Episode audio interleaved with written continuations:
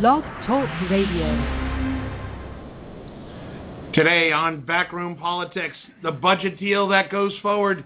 The NSA gets told to don't listen to my phone calls, and it's our last show of the year, which means it's our year in review for 2013. All the great stories, all the great leads.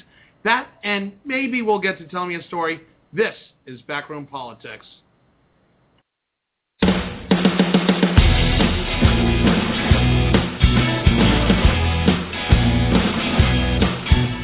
Live from Shelley's Back Room, 1331 F Street in the heart of our nation's capital, Washington, D.C. This is Backroom Politics. To join the discussion, you can call toll free 1 877 662 3713. And now, the moderator of Backroom Politics, Justin Russell.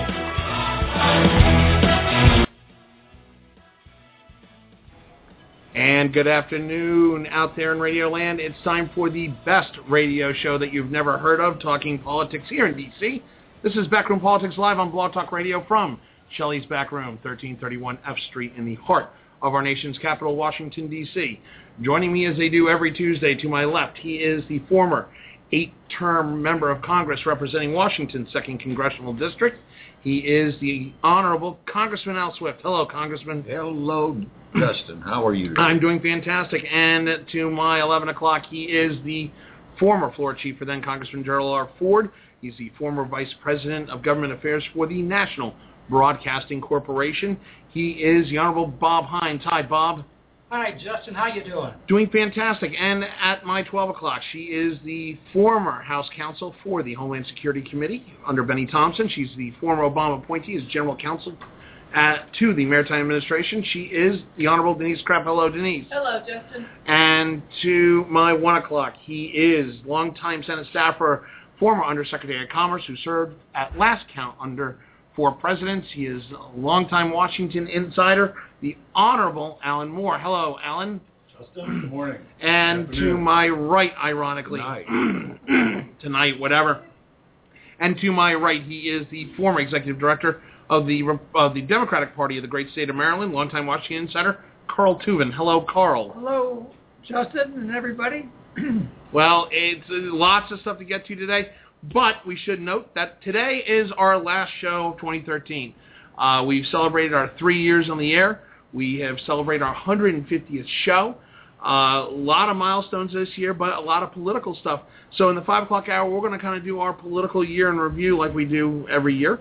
And uh, But first, we've got to get to just absolutely breaking stories as they go forward. First story that we're going to talk about in this segment is the budget deal. Uh, if, in case you haven't heard, as we were reporting last Tuesday, the uh, the budget the budget conference got together. Uh, Senator Patty Murray of the great state of Washington, Senator, uh, Congressman Paul Ryan of the great state of uh, Wisconsin, got together as the leads for their respective bodies and came up with a budget deal. The budget deal is being spun in Washington as a bipartisan deal that will fund government through the year for the through the fiscal year 2015. However, as soon as the budget deal was put out, Republicans and Democrats started lining up en masse, starting with Senator Marco Rubio, Republican out of Florida, saying that this deal is, and I'm going to paraphrase, crap. So, that being the deal, uh, I'm going to start off. Alan Moore, when you when you when we were sitting here waiting for the budget deal to come out, we kind of had some ideas. There were some some sparks going around what could be and might not be in the deal. Were you surprised by the deal that was announced by Senator Murray and uh, and uh, Congressman Ryan? I was not surprised. I was mostly saddened for a strikingly small deal. Having Why? said that, having said that, at least it's a deal. It it it worked in ways that that both parties could find something in it that would allow them to vote for it, although not much in either case. The good thing about it is it was a deal, and it's going to allow government to continue, at least from a budgetary standpoint, um, Uh, we, we've got outlines for the next year and nine months. On the negative side, it did virtually nothing, almost nothing on the really big stuff that is so threatening to the future of our economy. Well, but Bob Hines, conservatives are coming out just in droves against this deal, uh, leading some to believe that there might be a little bit of, if not voicing of concerns, a little bit of a rabble rouse going on when the Senate takes up the vote last we heard tomorrow. Uh, they are saying that this is not a conservative deal, that the Republicans in the House and the Senate have basically given way to the continuing liberalism coming out of the White House and the U.S. Senate. Would you agree with that? Uh, no, not really. Uh, the Tea Party, obviously, the Tea Party people are unhappy because it's a it's a compromise, and they don't believe in compromise. They believe in shooting shooting themselves in the foot.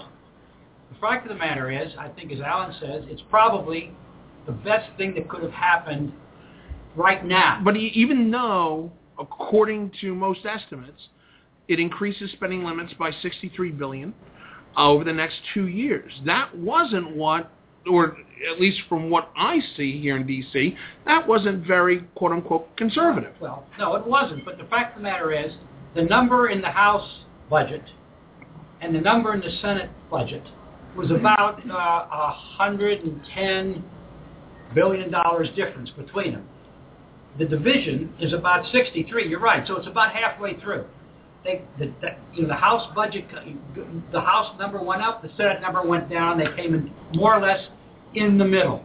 That's not a bad place to be, it's the first time the two parties have been able to do something like that in a number of years. And it's nice to have that kind of problem behind us. As Alan said, it is a very small package, and when we get to, in our in about uh, six weeks from now, we are going to begin to start worrying about the deficit again because it's going. We had a very short-term extension, and we're going to be back. And I suspect that both parties will be at that point will be back in their traditional positions. The Democrats wanting to do not touch any of the entitlements in any way, shape, or form, and the Republicans saying we will not raise any taxes unless you do something, and neither party will want to move, and we'll be right back in the puddle again. Congressman Al? I completely agree with his projection of the future.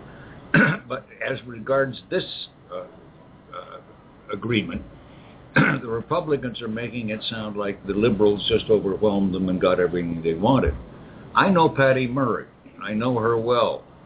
This is not the, the piece of legislation Patty Murray by herself would draft, not close to it. Uh, and so you're hearing some grumbling from the Democrats, but the Democratic Party seems to be going through one of its occasional periods of sanity uh, and is not seems to understand what a compromise is and that they, they, they're not going to get everything they want. The Republicans seem to understand that less well. Well, the Republicans in the House did understand it. Yes, but what, yes, wait, wait, did, let me jump back on that, Senate, why, particularly after Boehner uh, unloaded on the, the, the crazies, uh, how, how did that message not get across? Well, but there there were several. No, but there there were several, Bob, Republicans that I mean, even though it was uh, you know overwhelmingly passed in the House, which surprised a lot in D.C. You're still talking about over 90 members of the House that voted against the budget deal for whatever reason, several of them prominent Republicans who didn't agree with the deal. There's obviously some resemblance of a Tea Party faction in the House that's going to fight this regardless. Of course there is. The Tea Party is not going to go away uh, yet, but at least they have learned enough to know that they have to do something. But 90 votes in opposition in the House is nothing. No. Not out of, no, not out no, I would agree with that. 35. No, I absolutely agree with that. You're talking a 336, 330, yeah. 336 to 94 vote. That's Very- a substantial strong- win. Very strong vote. Very strong vote. But Denise, you know, one of the thing, one of the criticisms that Republicans are coming out with are saying, well, look, they're breaking the promise. For example, you, there's an article in yesterday at our friends from Politico. Tim Phillips, the head of Americans for Prosperity, wrote an op-ed that basically says the Democrats and the Senate are breaking their 2011 promise by not cutting the deficit by trillions over the next 10 years. They're saying this is another deal that they pull the carpet out from conservatives. Denise, you're looking at me kind of strangely. Well, and I disagree with what Congressman Al just said. This is called a mutual agreement by both sides. I can't say that we've gone against something that we agreed to in 2011 or 2013. We were in dire straits. We needed a budget. So what we may have said or what somebody may have said in 2011 doesn't matter. We needed a budget. You cannot go into January with people having bills to pay and not knowing whether or not they're going to have their salaries. That's just not going to work. But what I would like to do is put a plug in real fast. Regardless of whatever happened, I can tell you who is going to lose, and that's the maritime community. Because the Maritime Administration's budget has just been cut by about $100 million. And it's been cut because people have made the decision that we don't want a sound maritime policy in the United States. And without a sound maritime policy, maritime folks who are owning on our ships are about to lose their jobs. But Carl Tubin, go ahead. Well, one of the things that they left out of this deal was the unemployment insurance, and there are about 1.4 million people in this country, if not more, who are going to lose benefits after the 28th of December. And uh, some of those folks are not going to be able to pay their car insurance, We're not going to be able to pay bills, not going to be able to pay mortgages, and that that is that's a, a, a bad thing. Uh, I think I think what I like about this whole thing is is Ryan and Senator Murray got together and worked something out, and their and their groups, their their uh, budget committees, and worked something out. hopefully, hopefully, this is a sign that maybe other committees can work together and do the same thing, and we have a little bit more collegiality. I'm not going to the bank on this, but a little more collegiality in the second session of this Congress. Alan Moore first. Yeah, let me let me describe a metaphor that that it, it, that I worry about that, that may be going on here. We're on the Titanic. We're in the high seas, and we've just hit a little something, and we're not sure what it is. Meanwhile, up above, there's an argument going on about whether the deck chairs should be over on the right side of the boat or should be on the left side of the boat. And there's two different sides. No, we got to keep them over here on the sunny side. No, we need to keep them over here on the shady side. There's all this argument about where, which side should get all the deck chairs. And finally, after, because these guys don't get along very well, they say, I tell you what, we'll put half the chairs over here and half the chairs over there. And everybody's all excited and saying, yeah, wow, that's great because it's, you know, some of those chairs are kind of hard to move and they're not as comfortable. So we've moved, we, we've cut a deal on the deck chairs. Meanwhile, the Titanic, the U.S. economy, um, is taking on water, and we're patting ourselves on the back. At least, at least we're still moving. Um, but I mean, uh, this is the first budget we've seen in the Obama administration, theoretically. Well, and there's a lot that that's that, that there is. It, well, yes and no. Every year we've had appropriations bills, and that's what constitutes the real budget. But but uh, we've got a budget. But a continuing resolution. resolution, a continuing resolution does not show a perspective of spending coming out of the administration, which is something we've not had in over six years. What a budget resolution does, and that's what we now have, is it sets it sets a ceiling on spending. Right. And we've had a couple of ceilings that we've got to in awkward and strange ways. We've spent what we spent, um, and and and we just can't get too excited here uh, about what we've done. Other than hey, a majority on both parties in the House. That's big. That's big. But remember the the Titanic. Congressman Al. I, I, I think that, that uh, Alan's analogy is perfectly sound. Uh, the, the problem is, what do you do elsewise? I mean, if you don't do this, what do you do? You go back to doing nothing, which is what uh, I think the result would have been. So this is uh, a, a timid approach.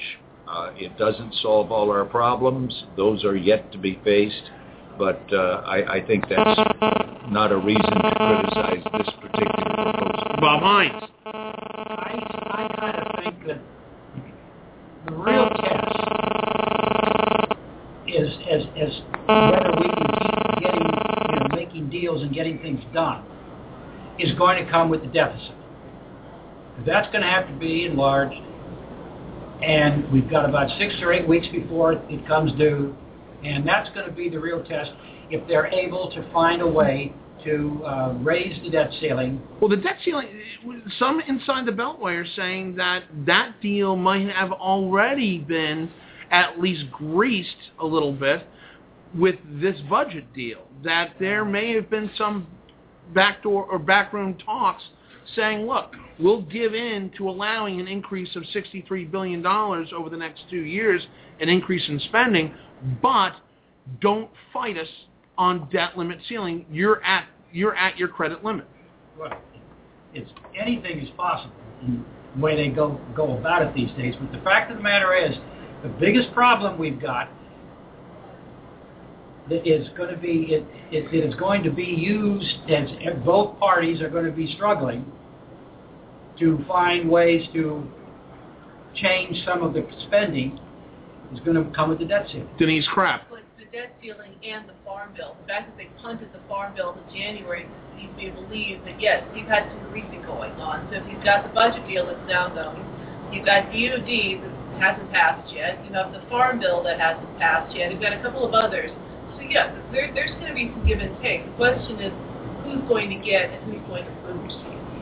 Alan Moore. It's interesting to think about what both sides thought they got. Um, and I think everybody realizes they didn't they didn't get much, and they got things that are not necessarily obvious on the face because the outlines of this particular proposal are so modest. They're not nothing; they're just very modest at, at these particular times. So why do the why do the Democrats vote for it, especially since even though it was outside the realm of the bill, there was nothing on extending still again these unpaid for unemployment benefits, but that, that have uh, great importance to a lot of people and a lot of emotional and political resonance. Um, why did the Republicans, uh, who watched their their the, the spending limitations that would have stayed in effect, have have they uh, voted against this thing? Uh, why did they vote for it? Well, it's pretty interesting, I think, if you if you reflect upon it. It's not because of the failure to do the big stuff. Nobody had a stomach for that, sadly, um, and I'm well aware of that. Uh, this was the best deal that could be gotten for now. There was no good alternative, so you have to vote for it if it's out there. Um, but but the, the, the Democrats don't want to have to deal with the continuing fight on keeping government going. They didn't want to fight this again in January and then in February or March and then fight it over the debt limit and limp along a couple of months at a time. The Republicans wanted to get this stuff off the table so that Obamacare can continue to be in the forefront and collapse politically and substantively as we're seeing on its own. We don't know whether that ship is going to right itself, but it, it, has got many, many problems ahead. The, the, the, the, the website being fixed, fine. People can now get inside the room, and now the, the fundamental structure is, uh, is being called into question. But Alan, Alan Moore, when we talk about the spending, the one thing that we're hearing about is the fact that the biggest loser in all this is in fact DOD. Is DOD the big loser no, right now? No, no, no, no, oh, DOD, under the old uh, sequester, which was law, was subject to another round of major cuts. What this did was puts off those cuts, the second round of sequester, and it restored a good chunk of the original sequester that's been in effect for this past year. Does it have problems and challenges? You bet it does. Is this what the DoD necessarily wanted? No, but it doesn't have to face that next round, and it gets some back, some back that it lost in the first round. So this was something that was very important to a lot of Republicans that it restored some important funding to DoD. But uh, uh, Congressman Al, the, the Democrats are saying that one of the big issues that was not addressed in this budget deal, that is now in fact going to go away, it appears, is the unemployment benefits that will not go past December 28th. Uh, there's a lot of people on the Democratic side that's saying this is the possible worst thing to happen in this deal. It's going to affect the economy. It's going to affect the middle class, and it's going to affect an already weak job market. Well, and I would also think that it might affect uh, how people vote. Uh, you know, come the next election, somebody who is uh, didn't get their unemployment and can't feed their kids is going to remember that. So it's going to have some political. Is this effect. is is is that going to have enough reverberation with this leading into 2014 and midterms? Is this enough to have the Democrats a little bit nervous? Uh, well, I think I think everybody up there ought to be nervous. They had, who's who's who's the hero of, of the last this Congress in the last year? Uh, Right now, it looks maybe- like John maybe- Boehner. Maybe Boehner, I was going to say. At least he, at least he spoke out. Uh,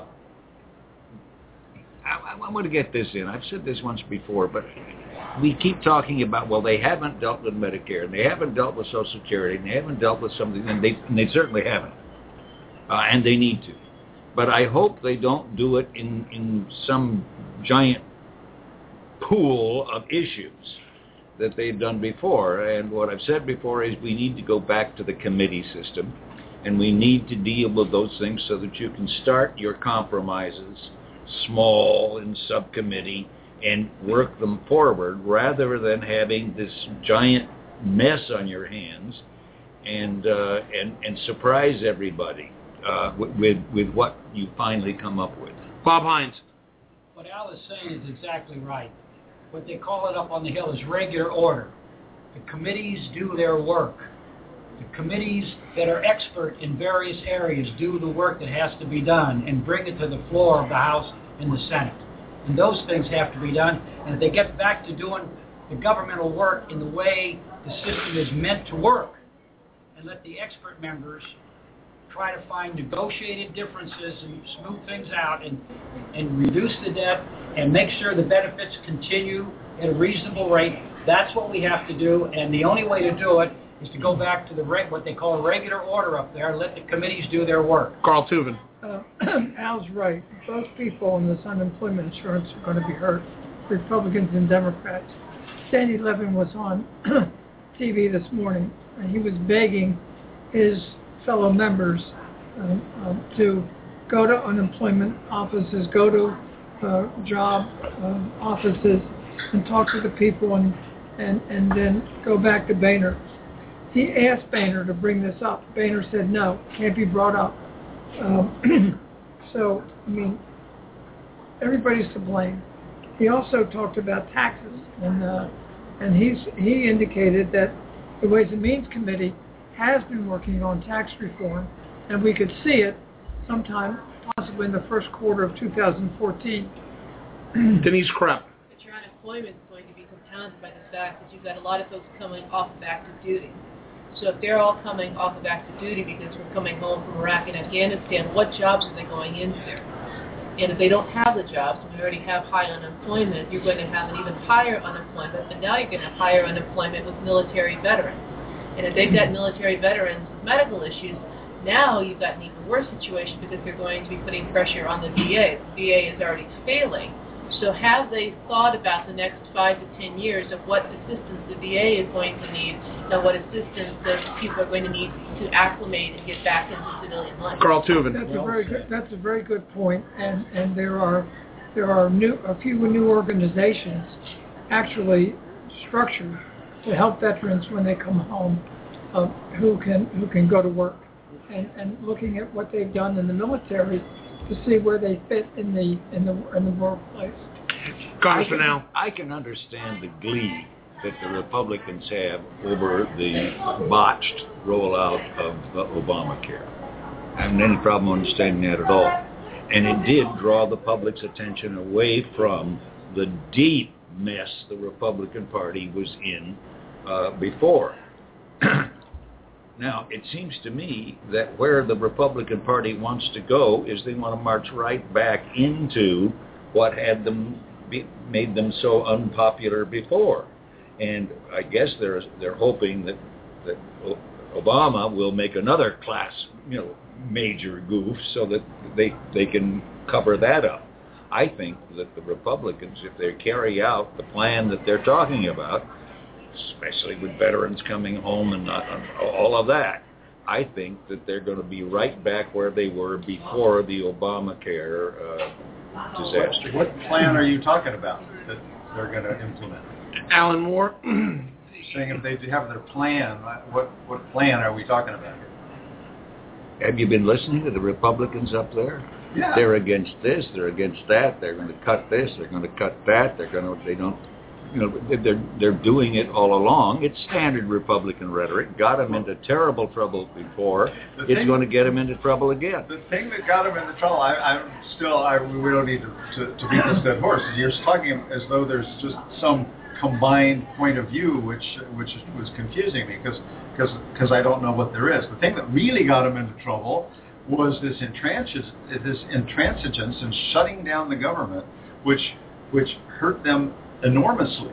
Um, the, the, the public right now hates both parties. The president's at historic lows. The Congress is down in the toilet, both parties. Um, so in, in, in that regard, the, and, and, and everyone is still fearful for the future. The hard, hard choices that that, that need to be made, they just continue to punt. When we talk about regular order, the thing that this budget, this, this budget committee and compromise had at least a glimmer of hope for, and it's not a surprise that it collapsed, was that it would set some parameters on spending, on Medicare, on Social Security in a broad way, and then turn it back to the committees of both houses to say, here's your five-year uh, revenue and spending plan for Medicare, revenue and spending plan for Social Security. You got the rules of a budget resolution to help you get it through. Go to it. Tell us how to do it. I totally agree with, with you, Al, that you don't want some super committee to do all the details. But the, the, the committees of jurisdiction need stronger guidance that's that's provided in some sort of a bipartisan way. Yeah, but Now- where's that guidance going to come from, though, Alan? That's the big question. Well, I agree with you. No, no, no, no. but I agree with you when you say, you know, what plan? The Republicans certainly don't have a plan, and the plan that anybody said that they had, shutting down the government for two and a half weeks, backfired horribly No, on the that- GOP. that's exactly right. Meanwhile, we're we're we're what we're ending up doing now is still talking about unemployment benefits. Let's talk about those just for a second. We've been extending them and extending them and extending them, and there are a lot of people who are who are, are who continue to be really hurting. Unemployment benefits are paid by taxes. Well, it used to be, but now we've totally exhausted the unemployment insurance funds in the states and in the federal government. So it's just being added to deficit spending. Does everybody who's on unemployment and has been for a long time have equal need? No, not at all. Um, we, but we're now creating sort of unemployment benefits for life rather than saying they end. We've got other programs to pick up based on need. But that, that but people- that's that's what strikes me. I will tell you right now. That's what strikes me as odd. Is you've already gotten 99 weeks of of of just you know given out unemployment benefits that were already extended under President George W. Bush. The reality is is now there are other social programs that have the funding to at least assist you, but you also have to hear what the Democrats are saying, such as Sandy Levin out of Michigan, who are coming back and saying, look, the reality is this economy is not strong enough to sustain solid growth in the job market without this assistance. The reality is that every that that the, the situation varies all over the country. There are some places that are deep pockets of long-term unemployed, and they want to i.e. Michigan. like i.e. Michigan, and it's not the case in, in many other parts of the country. So there, the, the, the question from a policy standpoint is, are we going to retain the system of unemployment insurance and how it's paid for that we've that we've historically had, or are we going to toss it over and simply say, if you get unemployed, you can basically have unemployment benefits for life? Now, the the administration's plan and all of this is a little bit murky. They want to simply increase the minimum wage so that all these people, if they're lucky enough to have a job, Oh boy, they'll get they'll get another two three dollars. I think we should raise the minimum wage to twenty dollars But an hour, Al- so that people can really have a good life. Oh wait, would that have an impact on em- employment? Gee, maybe so. Shoot it up. Maybe we need to think about that. But Congressman Al, you know, going to Alan's point, when you sit there and you hear the congressmen that are talking about the unemployment issue, the unemployment benefits being extended past 99 weeks, past December 28th, we're not hearing it from people in states like Texas, like Florida, like uh, even Montana or North Dakota, where there are booms. They're begging for people to come there to fill what would be seeing livable wage jobs in those communities. How do you offset that? Or can you?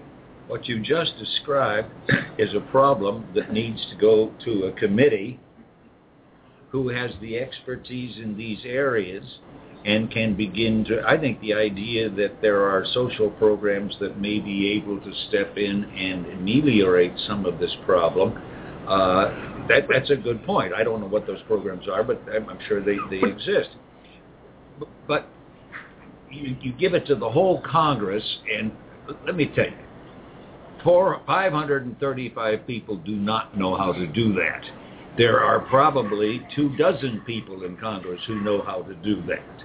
And they are the ones that need, or maybe maybe a little more, they, they need to get down in their committee work and find those things and, and make it work. But Congressman me, let me ask you this question. Is there not some sort of personal accountability? If I am living in Washington, D.C., I cannot find a job, but I can find a job in Topeka, Kansas, wouldn't it make sense for me to go to Topeka, Kansas? I, I hear people who are qualified for jobs that decide, well, I'm not going to go there. I don't want to live in Topeka, Kansas. What happened to the idea of go where the money is? We did it under the Roosevelt administration. don't the assumption that you can sell your house to do that. A lot of people are being bound by their houses because their houses are so far under the market, they can't afford to do that. If they did that, they'd have to declare bankruptcy first. But again, but again, there are programs in the federal government and programs from banks that were mandated under TARP that allow for at least a partial restructuring or a partial forgiveness to do that. Yeah, but, but, but Justin, you're, you're you're talking about unemployment comp and these kind of things as though it were a normal context in terms of the economy. And as Bern, Bernice, as Denise just pointed out, or or, or Carol or Combination Betty, of Ben Bernanke and Denise Krepp. God, wonderful. the, the, I think maybe people understood my point Yeah. before I screwed up her name. Uh, the, point was that we are in, in a situation in which the economy is in rotten shape to be the support of all of this, and we need to do something for those people. Well, I'm going to let that be the last word because we're already over the break here. When we come back, we're going to talk about the other big news happening uh, out of Washington, and that is the judge's ruling that the NSA listening in on your phone calls, yeah, that might be considered unconstitutional. This is Backroom Politics Live from Shelley's Backroom, 1331 F Street in the heart of our nation's capital, Washington, D.C. We will be back in two minutes. Stay with us. You know, you hear us talk about Shelley's Backroom, 1331 F Street in the heart of our nation's capital, Washington, D.C. It's being the place to be. America's premier cigar tavern, place to make new friends or visit old friends, or even have a lively political discussion like we do here on Backroom Politics. But what you may not know, Shelley's is the place for private parties. Shelley's Back Room is available to host events for groups of 10 to 250. From cocktail receptions to sit-down dinners, Shelley's can provide custom menu options to suit your needs and budget. Although Shelley's is a smoke-friendly environment, Shelley's can make accommodations for non-smokers based on the side of your party, but heck, why would you want to? With a cigar menu like they have here, why would you even consider going smoke-free? Event pricing varies based on the time of the day of the week chosen for your event. For more information on private parties at Shelley's Back Room, go to www.shelleysbackroom.com slash private Shelley's Back Room, the place to be, as Bob likes to say it. It's also a place for private parties.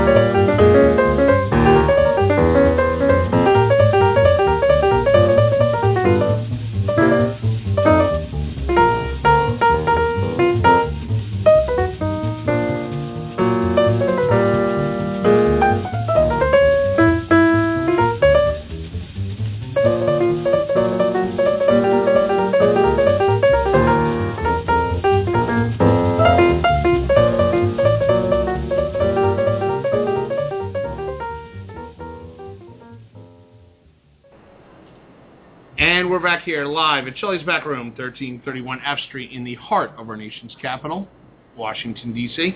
This is Backroom Politics live in the nation's capital. When we left, we were just talking about the budget deal. We're going to change gears now, talk a little bit about a ruling that came out of the federal court system uh, yesterday, where uh, U.S. District Court Judge Richard Leon found that the programs being undertaken by the NSA in keeping all of the phone records of individuals here in the United States and internationally are or could be construed as unconstitutional. It was he was acting on a lawsuit that was brought by civil libertarians, uh, but it uh, Leon issued a preliminary injunction barring the NSA from collecting metadata pertaining to, in this case, Verizon accounts of several clients. This is a huge blow to the Obama administration. Uh, Congressman Al, this is just a bad week for the White House, just getting even worse. But this is going to come back and bite the Obama administration in the rear end, do you think? Yes. Why?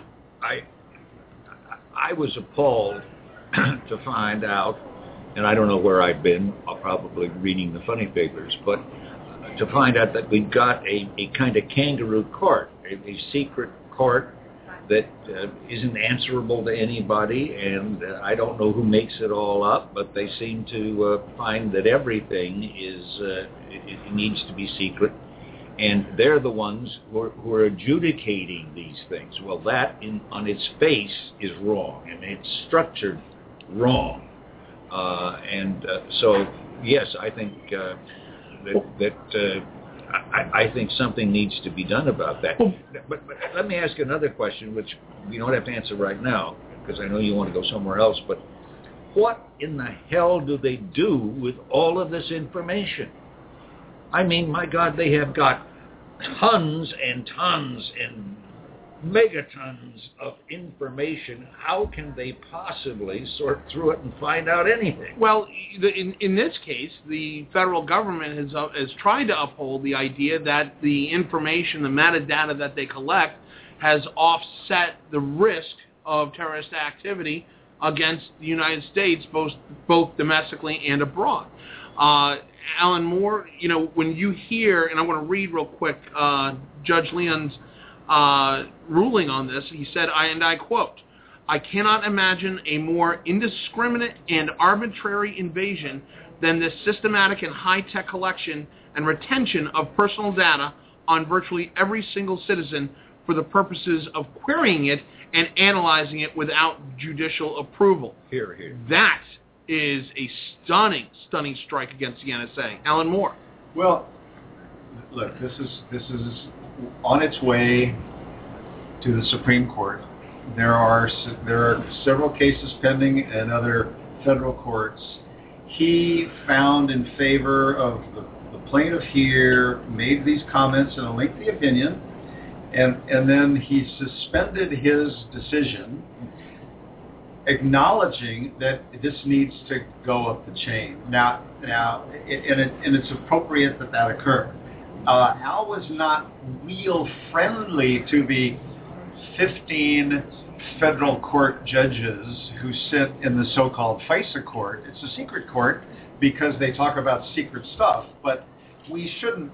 It's an odd setup because you only hear from one side in this case, but calling it a kangaroo court's pretty pretty harsh. I, I, I well, do, well, wait a minute, wait a minute, wait a minute. There's one factor. There's one factor. There's one. Wait a minute. There's one factor in here that that the government did bring up is that they're basing their actions off of a I think it was like a 1970s uh, ruling, Smith v. Maryland, which basically said police do not need a warrant to install a device which recorded the numbers dialed on a particular phone line. There's there's some That, that's a huge stretch, and there's no question about about about taking that one decision. I just want to say one thing about it. Okay, real quick. Why we do this and what we're doing. What we're doing is we're going to the phone companies who who who have a record for a period of time on all calls that are made over their system, then that stuff is destroyed because the volumes are too great. And the federal government said, you know something, we need to retain that stuff because several months late after the fact, we may discover that there's somebody in Yemen who's been talking to somebody in Saudi Arabia who's talking to some folks in in Ohio, and we want to be able to have the ability To have- triangulate. to have the raw material available in, in in in a safe place that we're not relying on the Verizons of the world or the AT&Ts or the Sprints to to, to maintain that data. We're going to pull it into our place, and then we're going to go after it when there is a particular reason to. Now, I think there are interesting legal questions, but it's not like there's a bunch of guys just fooling around with that data and looking at our phone calls. Denise Krepp disagrees. Well, yeah, absolutely. First of all, the, the FISA court's now beginning to come out and say, maybe we have some concerns. And they have some concerns because they have to absolutely, utterly trust the federal government for all the fe- information. So nobody can contest the federal government. You know, the, our legal system is based off the premise that both sides have the opportunity to argue and both sides have the ability to have almost all of the same information. So if you're setting it up where one side gets pretty much 90, 95% of the information, you can't balance that out. You can't say, yes, I think this is right, or no, I don't, you know, I, I think this is wrong. So, yeah, I think that setup is crazy. The other thing I think is crazy is the fact that if you're going to write a legal opinion, just put your name on it and be honest about it. Judge Leon did. No, no, no, no. I'm not talking about him. I'm talking about the FISA court. Yeah. And I'm talking about all of the decisions. If you are going to put your, if you're going to come up and make a decision, put your name on it. But Denise, but Denise, you're now system. you're now getting into the realm of where's the fine, minute line. precedent. Wh- And if you But where's the fine, minute line? There are certain pieces of information that the American public does not need to be put out in the open regarding sec- national security. Then The FISA system where courts somebody else can balance it out. Republicans But I- will I say that they did. but no, Republicans do will say that they did. That the FISA court If the FISA court is now saying that they don't trust the U.S. government, then I've got a problem because that's what the FISA court is now saying. The, fi- the FISA, the problem. how is the FISA court saying that they don't trust the federal government? Because they're not sure if the federal government's giving them all of the accurate information. And if you can't trust that, then you have a problem. Bob Hines? I can't say I disagree with that. Really? Yes. Why? Because I mean, there, there's legal precedent if we're going to go If you have legality. to ask, you'll never know. well, there's that. I mean, you know, we have to find a way. Obviously, we want to be sure that we are, within reason, we are trying to protect Americans wherever they are, and what people, and, and, and watch out for people who may be in the country, who may be talking to people who they who are problem problems and bad people. Okay, fine, I understand that, but we have to find a system, and I don't know how to do it, and I don't pretend I know how to do it. But I don't think the idea that just you can have anything you want and talk to, and, and just have the whole damn world come, you know, just Carl Tubin. all together. Just it just blows my mind. I can't figure out how to stop it. Carl Tubin. You know, these decisions can't be, can't be stopped. I mean, the court has a certain order and you, you, you make, you file and you have, you get decisions like this. I think, I think in, a- in, a- in a situation where we have government agencies trying to figure all this out and where you have Congress having hearings to try to figure all this out, and then this happens, um, I'm, I'm hoping that this doesn't slow down the whole process, where we might be, where we might be, where we might be heading for something positive to come out of all this. Congressman Al. I uh, I agree with with Alan that the term kangaroo court was a very poor analogy because that implies a whole bunch of things that don't apply in this instance. But I can't think of another term because I don't think we have any other courts like this that rely only on the government information and they're supposed to make decisions on that and then we don't know what the decisions are, and on and on and on. So strike kangaroo court. Talk about But we need, we need a new name for this court. but we we, we have a name. An American court. There, okay, I'll buy Oh, that. jeez, I'll here we buy go. that. But wait a minute, wait. But- but we let have, me- but wait, Al, Al, let, me just, a let me just jump in one thing. I, let me ask one question here. is we, we sit here and we say we don't have a court. We do have a court. The FISA court is comprised of appointed judges That that have legal authority. Fifteen federal judges. This is that's why I took issue with the term uh, kangaroo court. The, the rules were set because of the nature of the of the material. Having said that, this is all out in the open. So what now happens is whatever the whatever the courts decide, we're going to have the entire Congress now involved in any decision making going forward. This brings up the question of what this whole business is all about. Is it in any way legal to retain all this information in a particular place, owned and controlled by the U.S. government, currently in the in in in the sole possession of the private sector providers? Is it worth retaining it? And if it's worth retaining it, it's worth retaining it in a safe way. And then you need specific, clear, legal, by all stretches, rules on how you can access it. That stuff has all been in a cloud. So, I mean, I myself think it's a good idea to keep this information. I'm surprised. I'm surprised that they felt that they had to be so secretive. They left themselves so vulnerable. But my guess is that when all is said and done, when we're finished with this, we're going to authorize the collection and we're going to have very clear lines drawn around who can get access, under what terms you can get access, and so on. And in the, in the course of that, one thing that this judge said was he didn't see any evidence that we'd ever been able to use this information to head anything off. If the government can't make a better case on that score, they're going to have to they're going to have But to I think, but, some stuff. but I think there's a problem here. The judge's ruling says that the government did not present evidence that it had thwarted it off. The reality is, is that the stuff that the government could present could only be presented in a secure environment with those with the clearances to have it. They that. have ways to deal with that, and they're going to have to if they want to. If they, if they want to have the right in the future, this is this is the the, the Snowden legacy. Um, once we know, you can't put it back in the box. So now we have to deal with the world as we know it and decide: uh, do we want to pay to collect all this data and set rules for how we can use it and who can use it? Interesting. Congressman Al, you are just ready to just jump. Well, I just keep thinking that, that it seems to me that a fundamental aspect of American law is that you, you, you need a reason to believe uh, when you want to go into somebody's house, when you, you know, you've got, and, and, and that we have a process for that. To, to, to know that all six of us sitting around this table have our telephone records kept somewhere that people can look at and what have you.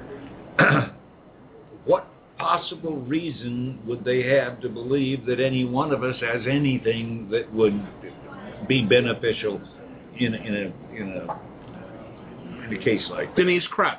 And, and I don't think they have that. I mean, when you go to law school, you take two classes: criminal procedure, which talks about procedure, and then criminal law, which talks about the case law in and of itself. And you learn a lot about the Fourth Amendment and the Fifth Amendment. And it's, again, it's all about the law. And in law school, you learn about cases. So all of a sudden, we've now moved from not maybe talking about cases now. Maybe it's just policy. We've established policies. What does it tell you to the lawyer? So are you supposed to rely on the law or are you supposed to rely on policy? Well, I can tell you as a lawyer, I'd much rather rely on the law because I'll know what the legal decision looks like than rely on somebody's policy that could change on a whim depending on who the person But now, is. but now, are you not hindered by the court system itself? You would now, from what some activists have said, particularly some in the ACLU, is look, we don't have a problem with that. Get a warrant. But if you were to get a warrant for every one of the metadata pieces that they collect, you would have literally a file cabinet that would take up all of the District of Columbia. That's format of our government. Our founding fathers said there were three parts of this government. There was the executive, the legislative, and the judicial. They were supposed to balance each other out. And the By doing judicial works, did- though. No, the judicial is not working if nobody knows about it. Especially Congress apparently didn't know about it because they didn't bother telling Congress about it. Then you've got Congress authorizing money that they didn't realize they authorized for courts that they didn't know existed. And the courts that did exist apparently they didn't exactly trust the information that they got from the government. So no, it's not working. But this brings up a much bigger, bigger question now. Bob Hines, does Edward Snowden look like a whistleblower as opposed to a possible treasonous individual? Well, Can you be both? you can be both, number one, but But one man's treason is another man's whistleblowing. My, well, my view of the matter, well, if you're talking about that particular individual, I think that he is way out of line. And uh, if he really is a whistleblower, let him come back and make his case. And I don't think he can. Well, he's the White House has already stated after the ruling that in fact Edward Snowden will face felony charges should he ever return back to the United States. This also calls into question Glenn Greenwald, the uh, the uh, the so-called journalist uh, out of England who then came back and has been the catalyst for bringing all of this forward. Does Greenwald have some responsibility here, Al? Yeah, this is this whole question of of if a journalist traffics in illegal information, information he has no right to hold, and and uh, should should he be subject to prosecution? And this is still an open question. Um, it, it's you know the, the definition of journalist has changed. Greenwald is interesting. He actually had been living in Brazil, and now he's going to apparently start this new alternative news entity that, funded by the PayPal founder. Um, he's a lawyer by training himself. Um, he's uh, he's he's a curious journalist. Somehow he got this information, and I'm not real comfortable with the thought that he's got all of this stuff and that he is making the decision on what to put out and what not to put out. You know, remember, there's a lot of embarrassing stuff that came out in terms of listening in on Angela Merkel's cell phone calls, stuff that, that is harmful to America. Snowden broke the law. We debated months ago whether that was treason or not, and whether it, what, what his intent was. It certainly wasn't money, and it, it, he, he was trying to call attention to and change a policy. Let's give him that. Um, that doesn't give him the right to break the law, and it doesn't give, in my mind, the people that he hands illegal information to the right automatically to publish it. And I'm not comfortable with the journalistic standards of a lot of these these new journalism entities that simply decide, yeah, we're going to put that out. Carl Tubin. The only thing that really concerns me and should concern all of us is what has this done to the security of the United States of America. And and I think the more we get into this and the less that NSA thinks it might be able to do, the, the more harm that could happen to this country in the immediate future. And, and they talk about harm, about uh, some of our people overseas, spies, etc., in the different places. And I think that should be a, a top concern. Bob Hines. The only real, you know, the real judgment here is what what is it that we need to know in order to protect ourselves? And Well, I think that's but- a re- that's a reasonable judgment. You know, and, and where people want to draw that line, I understand there's some different views on that. But we really have to find a way to not just get every piece of information in the universe and say we have to have it. Now, But Bob Hines, but You know, but here's the, here's the problem with that. But here's the problem with that analysis.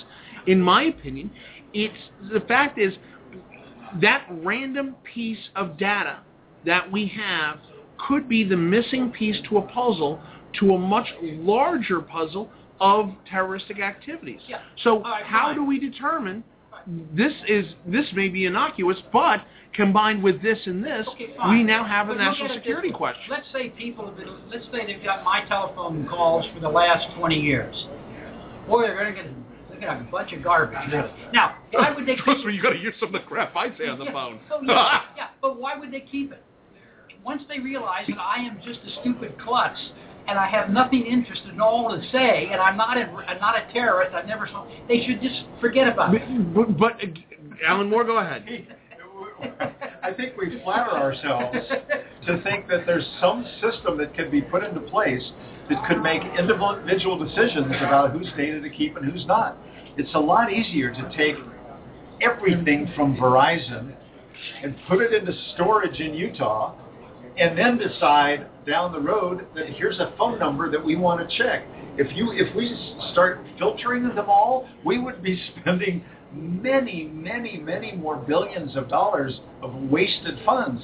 The, the, the, the alternative, I mean, we, we could say, we'll let the companies decide what to do with their data. We'll let them destroy it after three months or six months or however long they stay.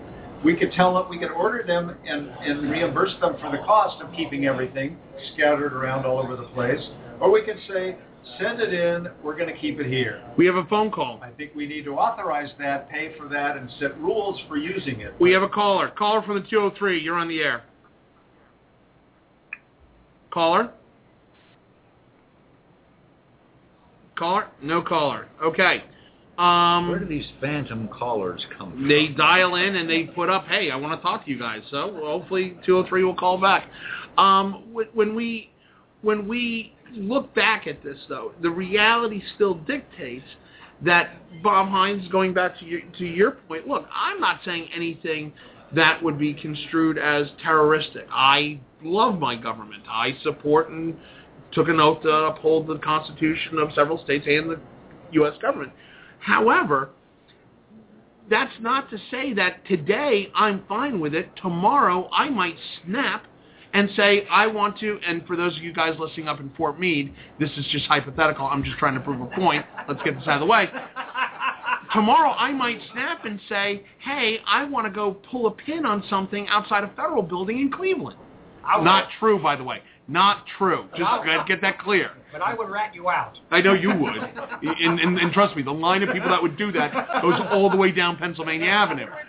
Uh, Denise Krepp. But yeah, I guess I'm just going to go back to what Carl was asking is, you know, the concern about the United States. To me, it's, we're not a military society.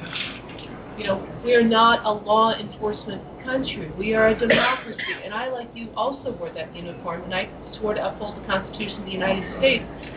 But I did so because I knew that there were rights, and I knew that everybody in the United States had those rights, and they were protected by the judicial system. And they are protected by the But I judicial system. The FISA courts are a part of the But judiciary. I do not believe Weird. that that that court system. You know, when you look at Lady Justice, she's got a you know a, a weight system, and everything's supposed to be equal. I think that there is a very strong finger that's put on one of those scales right now, and we've got to figure out how to take that finger off in such a way. So you know what? I, I believe I believe as a resident of the District of Columbia, I'm not representing. You know. I'm not going to pay.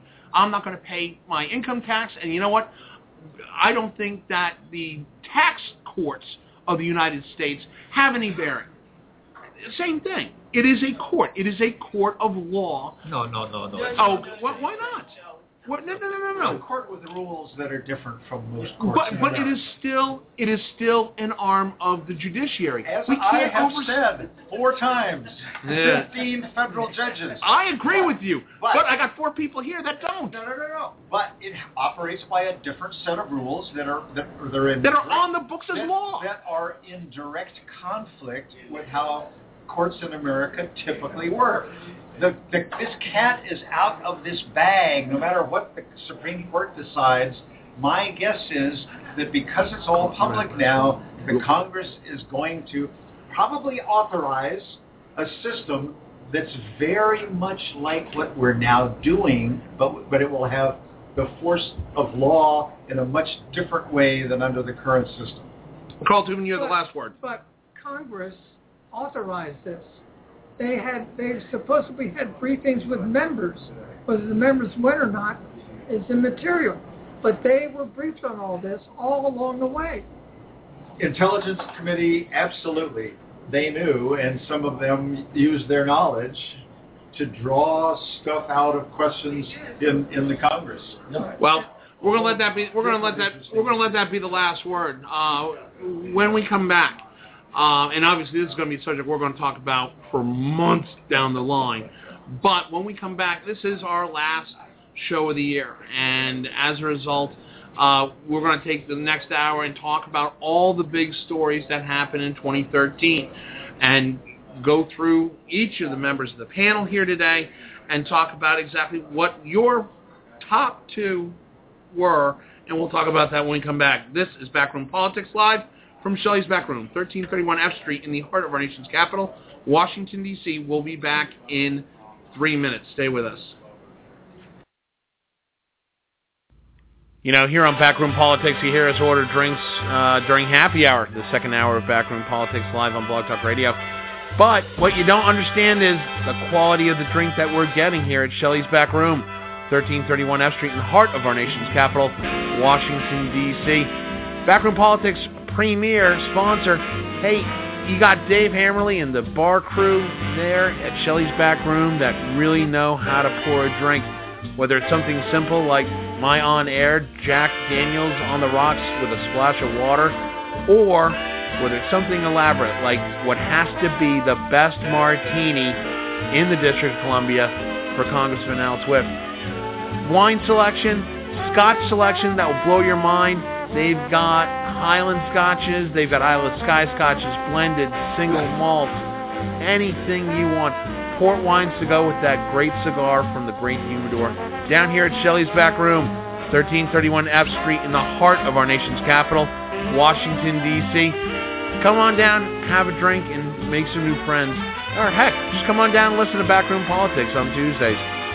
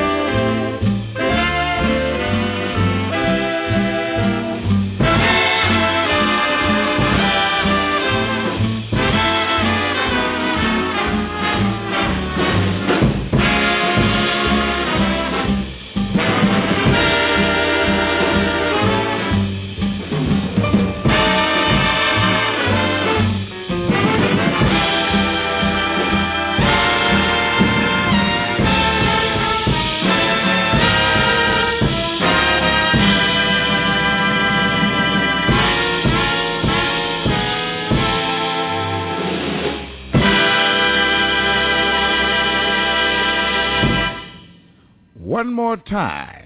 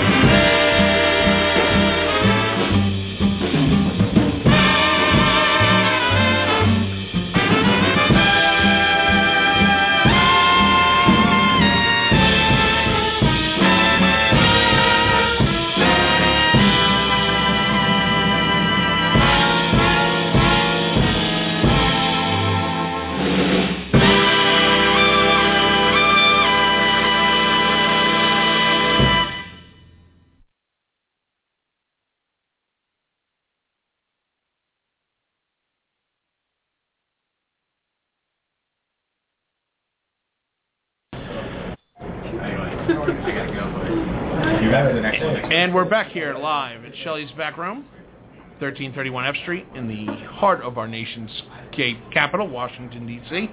And it's our end of the year show where we're talking about all things that happened in 2013, uh, the big political news over the year, and this is kind of our going away gift to ourselves where we can talk about anything we really want to, but uh, we'd like to keep it relevant to politics if we can. And, oh, Carl, we'd like to keep it to politics in this decade. Thanks. So, that being said, Uh, Congressman Al, what was one of the big stories you had this year? That I had or that I think occurred. That, that, what, was, what was one of the big stories that you felt would happen in 2013 politically? Well, I, I would say if you can combine them, both parties uh, have managed to do themselves a great deal of damage.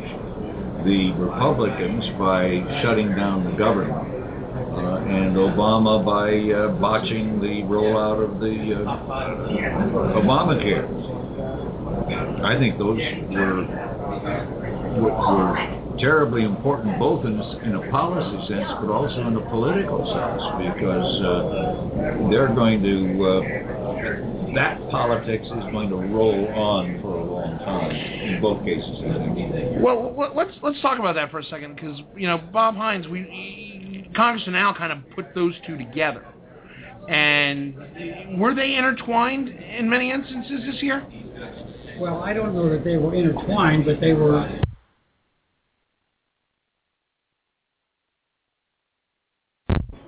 Problem on Obamacare, which is which is just, I think, the first huge pothole that the Democrats are going to fall into. I think there are several other problems within the Obamacare legislation that are going to continue to fall apart.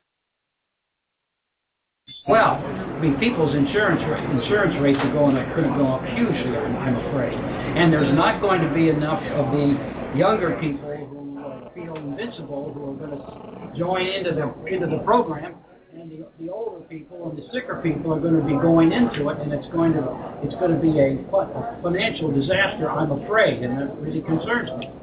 The other question about the parties uh, is is one of the things that bothers me the most and as a um, as a guy who came up here as a, in 1964 as a you know a moderate moderate and mainstream Republican from Ohio, uh, and uh, I think I'm about the same place today as I was then. Uh, I am just constantly uh, appalled personally at the way the Tea Party people operate, and I, we can talk about it later in more detail. But it just, it just, it just is so destructive of the political process. Now, I understand that, um, you know, I'm not going to talk about some of the crazy things I think Democrats do, but you know, the Republicans, from my standpoint, uh, some of the Republicans have really, really. Uh, the Tea Party folks are just, are just the kind of folks who say, if it isn't, if it isn't done the way I want it, I'm going to destroy it. And that's just a terrible problem. And I think the Republicans are going to be suffering from that. And I will talk about it later, I hope, in more detail. Carl Tubin. Unfortunately, I'm going to have to leave early. I think that uh, I think the the hits that the president has taken over the last year uh, in, in all areas, in the healthcare area, and Benghazi and foreign policy, uh, and then some of the things that John Kerry has tried to do recently uh, made the president's popularity take a tumble.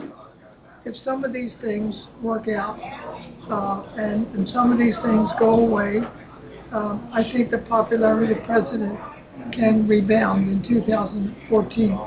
But I mean, 2013 was a horrible, horrible year for the White House. I mean, Denise Krepp. I mean, just hemorrhaging polling numbers. You've got a president that is losing credibility both on the House and in some instances his own party.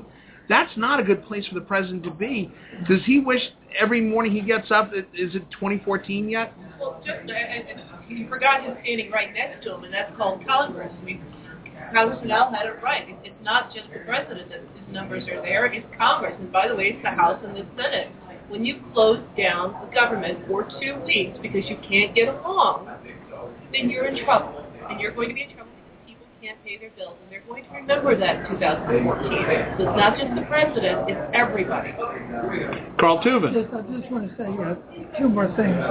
Number one, uh, I think John Boehner has to be given a uh, credo for coming out the other day and saying what he did to the people who are the backers of the Tea Party. He was strong. I, I had wished he had done this six months ago. Uh, we might have had a different outcome in a lot of things this year. And the other thing is that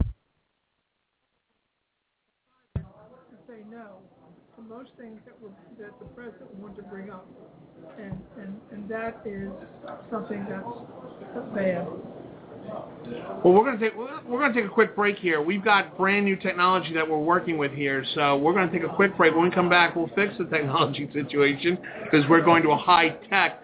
The sound is good. We're just got to make the microphone sync up a little bit better. So just stay with us. We'll be back in two minutes. This is Backroom Politics on Blog Talk Radio. We'll be right back.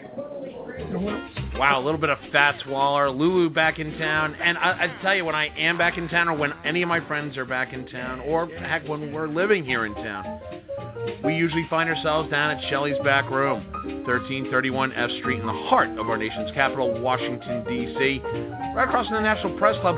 Why do we come here? Well, they've got the city's best cigar menu, the most diversified with some of the best known brands and some that you might even know, but you might want to give it a try. Everything from Arturo Fuentes down to Zino. You can go all the way from your $9 little petite girly flavored cigars all the way up to the Opus X Lost City.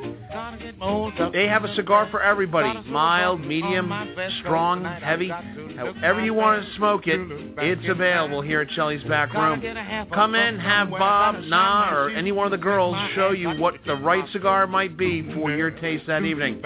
Again, Shelley's Back Room, 1331 F Street in the heart of our nation's capital, Washington, D.C. As Bob likes to put it, it is definitely the place to be. You can tell the mailman not to call. I ain't coming home until the fall, and again I might not get back home at all. Lulu's back in town, I'll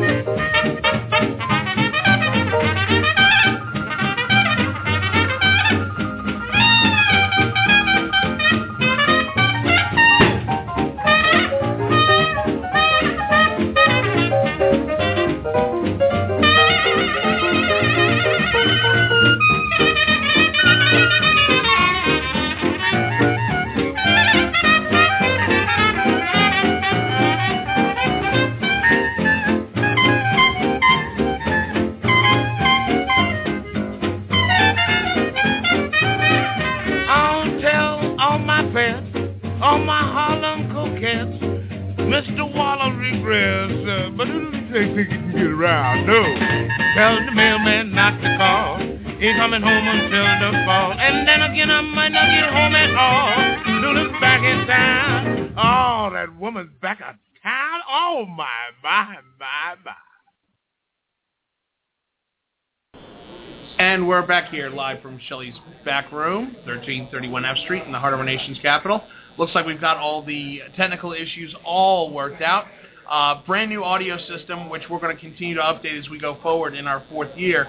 But uh, we were talking before the break uh, about the big news stories out of 2013.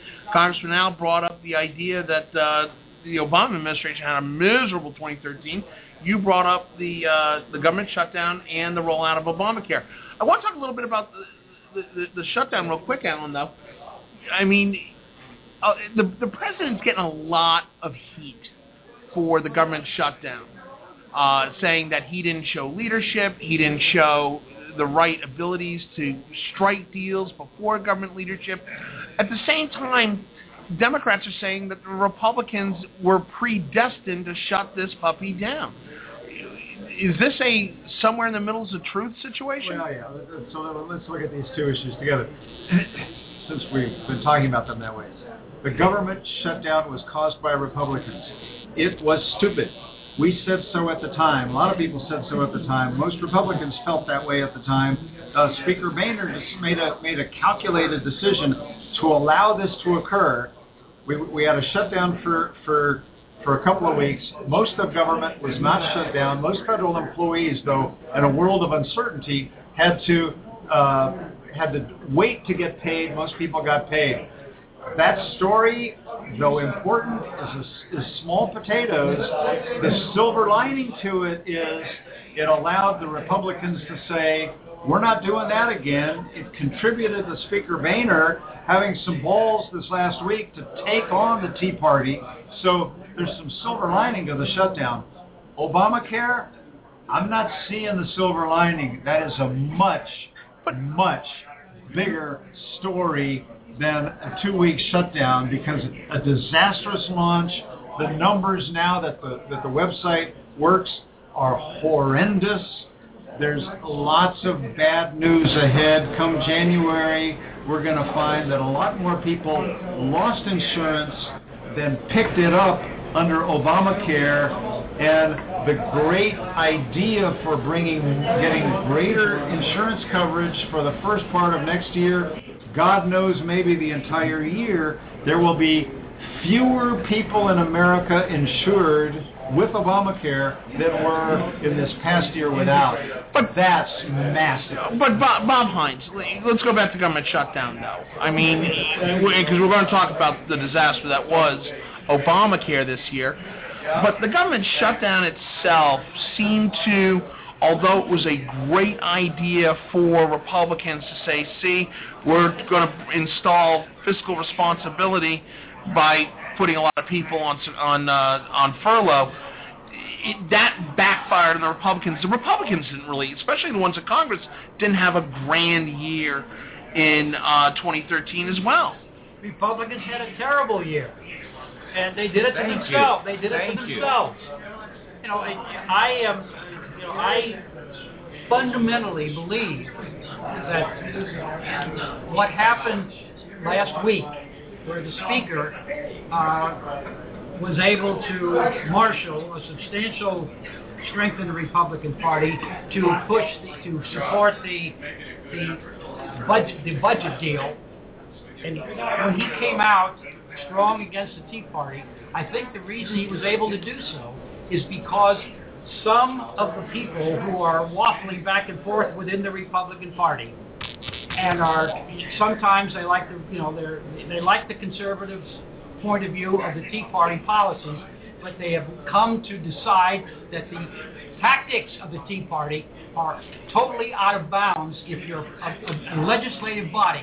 And that gave the speaker the opportunity to come down hard on it. And I But- think that was probably the most important thing that happened politically within the Republican Party this year, what Boehner did last week. And I hope he is able to continue to do that because fundamentally, the disaster that we have in the Republican Party is just an internal dispute that is going to rip it apart if we're not careful. And I'm really very concerned about it.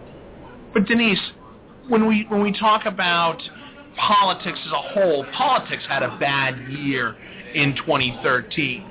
Uh, the lowest numbers of Obama's presidency hit in the last six months. Congress hasn't seen double-digit approval ratings since 2012, and even then, that's pushing it. Politics into itself has just become this rampant crap show that nobody has any credibility in. Is is that something that maybe we're starting to see? We got to change that in uh, like 2014. Absolutely. I think you're going to have a lot of people say, you know what, I can do better. You know, these people are going to go home for the for the holidays, and they haven't passed the farm bill. They barely passed the budget bill. They, you know, maybe maybe not have passed the Department of Defense bill. And they're going to have to explain a lot. And they're going to have to explain a lot to people who are going to say and look at them straight in the face and say, I didn't get a paycheck for two weeks. I couldn't pay my bills. What are you going to do about that? But Congressman Al, you know, when we look at the at the raging circus that was politics in 2013, as a former member of Congress, we're seeing a lot of key members drop out and decide to retire or not seek reelection. Had you been seated in Congress this year, do you think you would have made that decision? It's just too much right now for me to have to deal with on a daily basis. I made that decision 17 years ago. uh, but that was during a Republican House. Oh, wait a minute, we got that now. Forget it. No, no, it was- it was still Democrats when I left. But let me t- take an example. Norm Dicks from Washington State. Norm Dicks is a doer. He wants to get things done. And I think the reason he retired is he looked at the institution and said, this place is going nowhere. And, uh, and and he, he didn't want to sit around twiddling his thumbs and waiting for it to straighten itself out, so he left. Uh, I wouldn't be surprised if there are others who are just up to here with the inability to follow regular order, if you will, which is the way you get things done. Well, we just had a couple of retirements announced today. Both one a senior Democrat, Mr. Matheson from Utah, and Frank Wolf, who's a heck of a congressman, a Republican from Northern Virginia. I- Both of them quit, I think, probably because they're sick and tired of the mess. But but this is but this is on. Wolf's getting up there in age too. Yes, he is. Yeah. He's not up at your guys' level, but he's. hey, ain't nobody up there, baby. Al, we got to take the Alan on here. We got to get him in the corner. He's aging too. Yeah. You know, the only difference see a lot of gray hair on Alan since he started a lot this of show. gray hair. The, He's the got his- difference is he has hair. Yeah, Yeah. I was going to say the same thing. Which That's very valid. aggravates me. But but Alan Moore, you know, with with the line of secession of people literally starting to check out of Congress, does this make Congress susceptible to even more fringe radical ideas, i.e., Tea Party or the fringe left of the MoveOn.org types? Yeah, you know, this is just movement that slowly continues, um, sadly, um, and uh, I don't know where it ends up. Uh, we've got so we've we've we've talked around this table about uh, about the, the gerrymandered districts that mean safe seats for a particular political party in most parts of the country, and the new challenge being challenges from within your own party uh, in primaries rather than challenges in the general election. I don't know where that all that all that goes. We're we're sorting it out bit by bit, and and when when I first came to the Senate, it was 19 went to the Senate was 1977. The Senate operated in a particular way over the next dozen years, and it evolved and changed, and and then I came back in 2001 to 2005.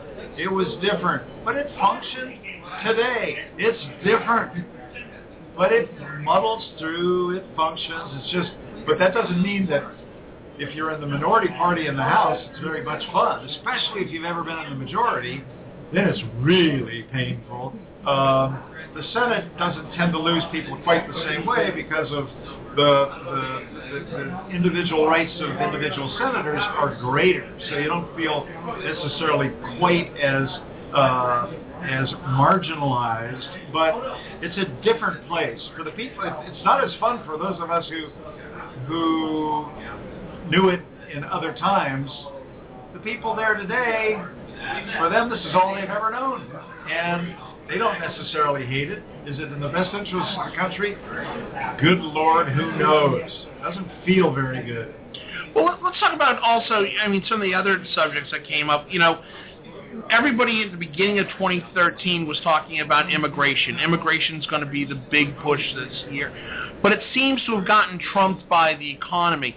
Bob Hines, did immigration really just go away this year, or it's still hanging in the balance? Well, I don't think it's hanging the balance in the sense that it's likely to uh, be uh, anytime in the next year. I don't think we're going to see an immigration bill. I think that's unfortunate. I think it's very poor. We need to clean up our immigration laws.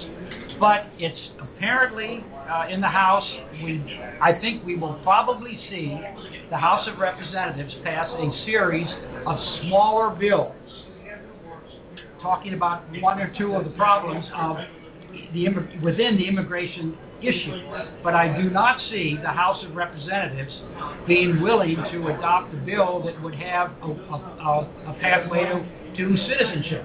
I think that's unfortunate. I think it's a mistake, but I think that's where it is. But Denise, it, it almost strikes me that with the Latino community being such a key play, particularly in the upcoming midterms in 2014, that in order to garner strength with the uh, the Latino community, immigration might be on top form. Uh, Okay. Both parties, it's in both parties' interest to work with the Hispanic uh, population here in the United States because both parties want their votes. But in addition to the Hispanic caucus, which by the way, is very broad and includes everybody from folks from El Salvador to Honduras to Mexico to Argentina. I mean, it, it is incredibly and Cuba. It is an incredibly broad um, area of issues. Very diverse. Very, very diverse. You also have another uh, group of folks, and that's the farmers who have come to depend on um, a very strong Hispanic population. I mean, 40 years ago, it was California was talking about Mexican immigrants. Now you've got states like Illinois and North Carolina that are heavily dependent upon the Hispanic population to pick everything from soybeans to strawberries to you've got their chicken farms as well. And they're very concerned about how any reform could impact the farm community. So I think it's something that we're going to be watching, whether or not it's getting front and center. Alan Moore, did, did the Republicans lose an opportunity here in the immigration discussions during 2013? Well, there's deep divides in the House uh, on on uh, the merits of some of the proposals on the table and some of the contents of of, of, a, of a remarkable omnibus bill that did pass the U.S. Senate. They passed a big bill. The, the House basically said, we're not going to take up that big bill, but we may take up some items selectively. I don't think that idea is totally dead. We've been caught up in the last couple of months with other matters, budget, Obamacare, and NSA uh, for starters. Um, but uh, I, I think there'll be some efforts, some movement. Uh, I, I would, I, I would not predict uh, what might come, but it wouldn't surprise me if we, if we got a couple of smaller bills out of the House and, and got at least a couple of pieces, particularly things like the so-called Dream Act, which, which, which acknowledges that kids who were brought here by their parents, Who may be here legally themselves. they may be here legally, or they may not have ever established legality. Uh, maybe uh, because they never purposefully and knowingly broke the law, ought to get some different treatment. There are there are different pieces of this that can be taken up, and, and I, I wouldn't be surprised if we see a couple, but uh, uh, that remains to be seen. Uh, Bob Hines, or Denise Krepp, then Bob Hines. I think Alan is right. As I said earlier, I think we'll see some of these. The, the House has about five or six different small pieces of the Senate bill as individual bills, and every one except the uh, pathway to uh, citizenship probably has a 50-50 chance of, of passing. But I think that one, I think unfortunately that one does not right now. But I think we will, as Alan says, we will see two or three of those bills passed uh, by the House, and uh, maybe the Senate will pass them as well. That would be excellent. You know, one of the things that we have kind of overlooked in all of this discussion on immigration, we kind of forget people want to come here. I drove in in a taxi this afternoon to come here, uh, and my uh, cab driver was from Somalia, uh, married to a Somalian woman who had come here 10 years before he did. Uh, they found each other, and got married. He has two sons uh, who are now, of course, American citizens. And then he said proudly, and I became an American citizen last week. Uh, and he and I said, well, do you like it here? And he looked at me like I was crazy. He said, everybody wants to come here. You know, uh, so we we, we, we look at this almost totally negatively because it does have economic impacts, political impacts, and other things, and so we we need to to, to be careful about embracing whole segment. But still, the, the way you avoid all of these immigration problems is for our economy to go completely under, for this to become an unpleasant nation to live in, uh, and so forth and so on. As long as we continue to be a great place to live, we're going to have people who aren't here who are going to want to come here. Everybody who is sitting around this table as grandparents, great grandparents, or whatever, who brought, who came here because this was the great place for opportunity. We all know that. It's a wonderful No, place. no, no, no. Elizabeth Warren and I are both traced back to the to the American Indians. Oh, oh, wow. No wonder you have so much hair. Wow. Oh, I don't even know how to take that, Robert. I don't feathers. I, Feathers. Now, What are you doing? Jeez. You know, you know what? I blame you. I blame you, Alan. You opened that door for them. Good Almighty.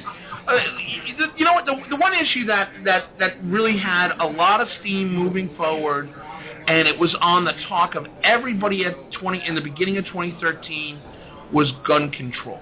We had just come off the tragedy at Newtown. We had just seen a huge surge in gun control, at least discussion, and yet it kind of went away unceremoniously. Uh, Denise Krepp, why? Because you had a government shutdown. We had we had seven months. We had seven months before the government shut. I don't think the government shutdown had any bearing on it, quite frankly. Well, I think it did. Why? There was a beat. Are we going to stay open? Are we staying open? Are we staying open? Nope, nope. We're not staying open. Nope, nope. We're not getting paid. Alan, you're kind of looking puzzled. Well, there's that passage of eight or nine months in between the two events. that got me a little confused. You don't you don't agree, but what? Why did it unceremoniously go away? You know, the, the, the politics of gun laws um, uh, continue to defy the logic that a lot of us apply. There is so much fear mongering and such powerful political forces in many parts of the country that even things that make sense to many, like close, like background checks, including at gun shows. Forget everything else. Start with that. Most Americans, the polls show, say, yeah, do some kind of background check. Not that that filters out all the all the crazies by any stretch, and make sure that if we're doing background checks, we include gun, the, the the gun shows where people can do uh, person-to-person transactions an overwhelming majority of America supports that. The, the, so how come we can't enact at least that? Well, two reasons. One, um, we almost always want more than that uh, in, in the legislature, so we overreach uh, in, in the interest of doing what some people think is right and, and, and maybe to score political points. And secondly, because folks just get nervous at the end that passionate certain to vote people will vote on that issue and put certain candidates in jeopardy. Al went through this as a as a as a member of Congress over and over again. He's the one who speaks from personal experience here. Congressman Al? Well, I I think that the, the, the people who would like to see some kind of rational uh, gun legislation have made a fundamental error in their strategy from the very beginning. And that is they haven't identified specifically what is the major argument the NRA uses to keep these guys and gals afraid. They're going to take away your guns. Now, I don't know of any rational person who is suggesting that we should take away guns in this country. And I think that letting the NRA continue to make that the standard reason.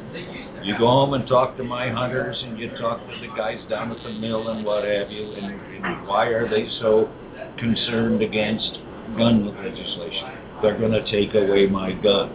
They really need the, the, the, the proponents of gun registration and other issues like that need to take on fundamental assertion, which is a lie, of the NRA that we're going to take away their guns. If you could ever convince these people they were not in jeopardy of their guns being taken away, I think you could sell a whole bunch of rational gun. Bob Hines. I agree with Al, but that that would be a big plus. But I wonder, you know, people, the people who have been saying we need to have some gun registrations or et cetera, you know, never say we're going to take your guns away. The, as long as the NRA is going to scare the hell out of, out of gun owners, I don't know how you can, I don't know what you can say to a gun owner that will make him or her believe that the first step of registration is not the first step toward taking your gun away. And I don't know how you do it, but I think you're right. There has to be a way to do it, and I, I think the only way to do it is that every that every effort to to register guns starts with the word is we ain't going to take your gun. We just want to register it so it's it's it's a, it's a legal deal. Yeah, but but Bob Hines, when, when we when we no no, but when we talk about this, what we're talking about is a government that has literally tried to say that, and every time they say it, they're trumped by the NRA. That's right. And every time we have, like the unfortunate gun violence that we saw in Colorado this past week, uh, it comes back and the discussion starts back at square one. At what point do we sit there and say, wait a minute, we've got to stop progressing. It dies off, dies off, another gun shooting, another senseless violent act happens at a school. Oh, now, now NRA starts saying they're taking our guns away, and the left starts saying we need to take your guns away because you all are whack jobs. Congressman Al. The left doesn't say that, but I've always believed that the advantage conservatives have over liberals is that liberals have an attention span of upwards of 45 seconds. Conservatives can sit in a room and watch the air move. They can repeat themselves over and over and over and over again and never get bored. And so the NRA is saying they'll take your guns away, they'll take your guns away, they'll take your guns away, they'll take your guns away. And liberals are saying, no, we won't, and this and this and this. They don't repeat it. They don't repeat it.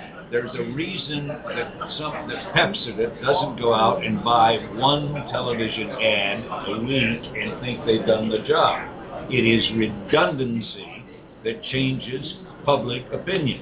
And my, my good friends in the pro pro gun uh, legislation simply are talking about too many things.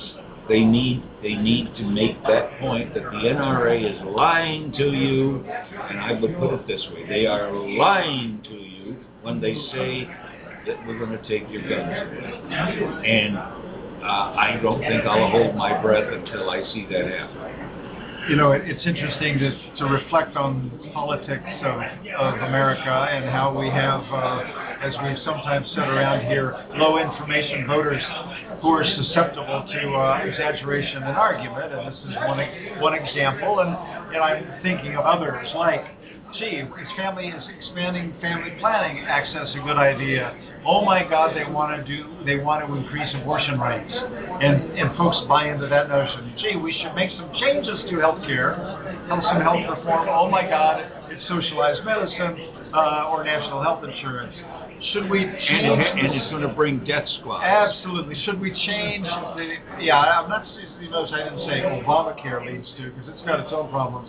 The the chained CPI, modifying the CPI that we use for Social Security and others. Oh my gosh, we're trying to kill Social Security. Or maybe we're also trying to to back when, when George Bush was president and he wanted to create a private savings add-on to Social Security. Suddenly he wanted to privatize and kill Social Security the when when when Paul Ryan talked about premium support for Medicare insurance, suddenly he wanted to kill Medicare as we know it. But you know This that brings up no, but that brings up a good point. That, yeah, and expanding it and playing on people's fears, especially that of the low information voter. Um, it's a it's a proven successful way to frighten people and cause them to turn against. but it, it, you know it, it's funny too because Democrats have done it for years on Social Security. yeah, but but it, you know, but I, I want to bring this up though. It, it, but that's that's that brings up a bigger point. In 2013, it seems to me that demagoguery just went rampant, unlike many years that we've seen in the past. It just seems that the demagoguery went to a whole new level of expectation this year, particularly hitting those who are not 100% informed about the way that they're governed. No, but that's my, the reason I mentioned those other things is we forget. Time passes, we forget the demonization of President Bush for talking about adding a private component to Social Security. And they went crazy, not just for 10 minutes, but for the rest of his presidency. This was the guy who wanted to privatize Social Security. It was a lie. But if, it, if, a, if a lie works, it continues to get used. Just the same point Al's making on, on, on some modest gun control laws. It's not confiscation. Good point. But again, I'm going to ask the question: those issues being unto themselves, the general the general venomness that happens in Washington seemed to come to an uncontrollable high this year, particularly when we talk about gun control after Newtown, particularly when we talk about the government shutdown, the budget crisis. Congressman Al. Now we're getting back to the fact that, that the news media have a role in this, and it's with the First Amendment, it's almost impossible to control. But the, the, Rush Limbaugh is not a journalist. I don't think he even claims to be one. There are others who claim to be one who are not journalists. They are commentators and they're not journalists.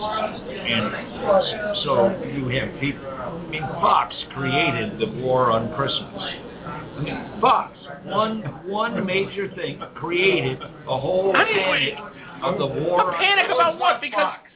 Megyn, because Megyn Kelly said that. person who has Yeah, because Megyn Kelly said. Fox doesn't want this. It's No, it's- absurd. No, but because Megyn Kelly said that Jesus and oh by the way Santa is white. First of all, i- if you've been to that part of the world, Yeah, it's sort of the reverse. Yeah. Of course Santa's white. Oh, by the way, so is Jesus. Like, whoa. No, wait, wait, wait, wait a minute. Santa's not real. That's the point. Are you sitting? Family shows that yes, Santa is real. Oh, oh, all right. Yeah, all right. That's that's true. I still Very believe bright. And he has and he has multiple colors. Yes, he has multiple colors, and he will be arriving on December the 25th. Okay. You know what? Wait, Some places he, he comes the night before. y- I- I- That's true. That's true. His sleigh is the Certain parts- in the world. Certain parts of Guam. I want to. I want to come back to your original question of the big stories of this year because there's a Yeah. major, major story we haven't touched on. Which one's that? That 10 years from now may be the story, if it's not Obamacare, the story that we think back on, and it has to do with Syria.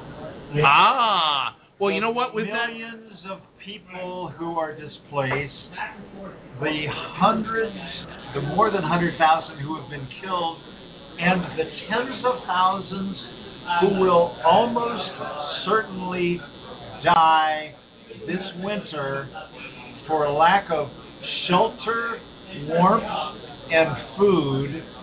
And this, it, it, some of this falls on the shoulders of our president, well, who has admittedly been very busy.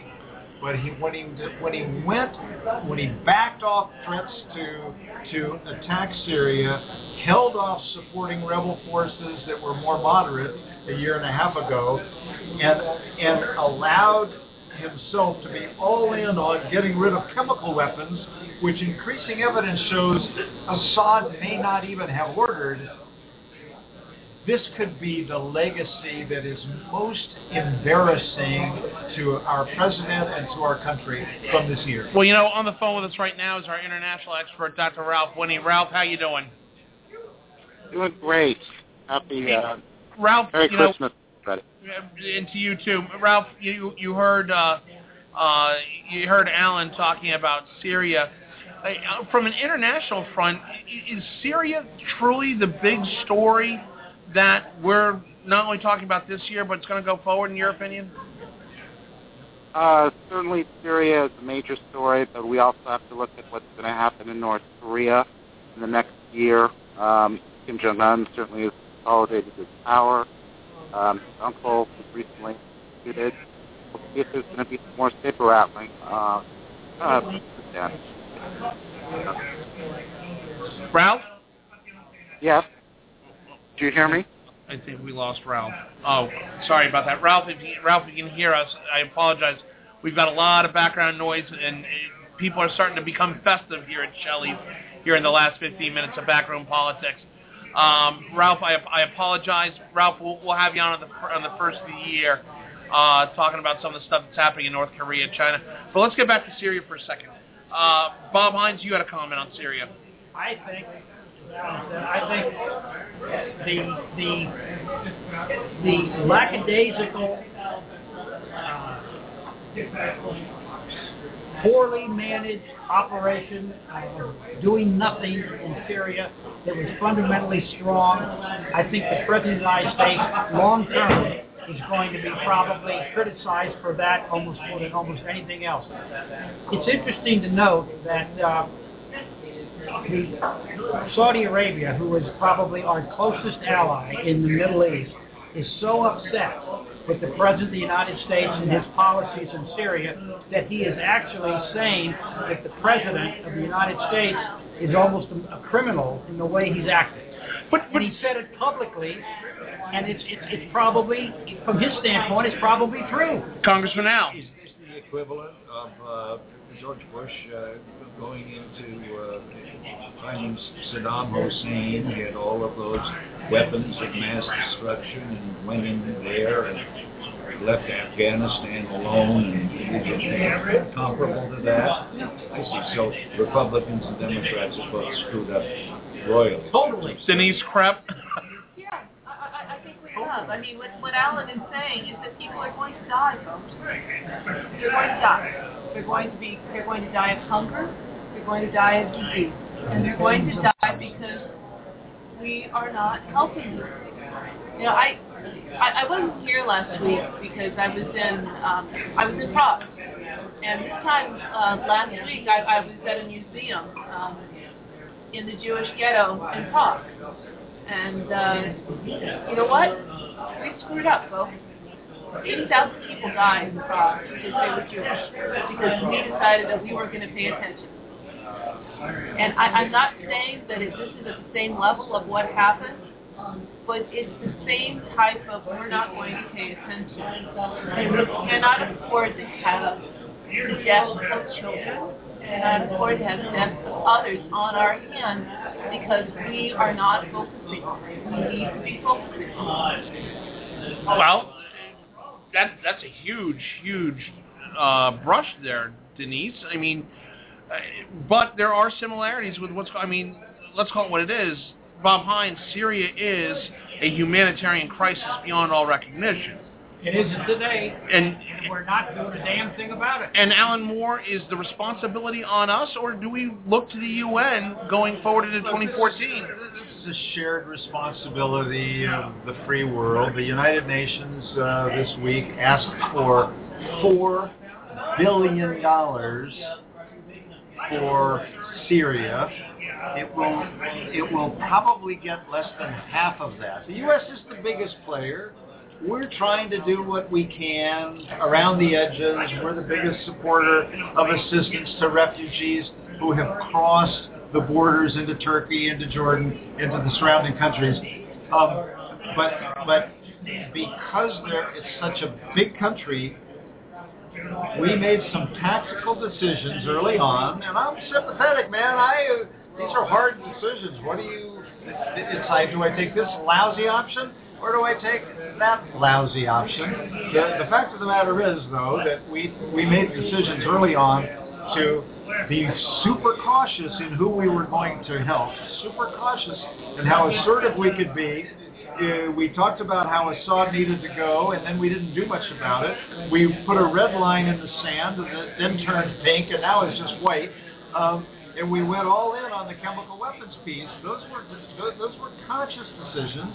So we we have quite a bit of this on us, but so does the rest of the world. Um, and and uh, this is what's driven the Saudis so crazy, and some of the other Middle Eastern countries who are normally some of our most reliable allies. Well, this is a big, big story.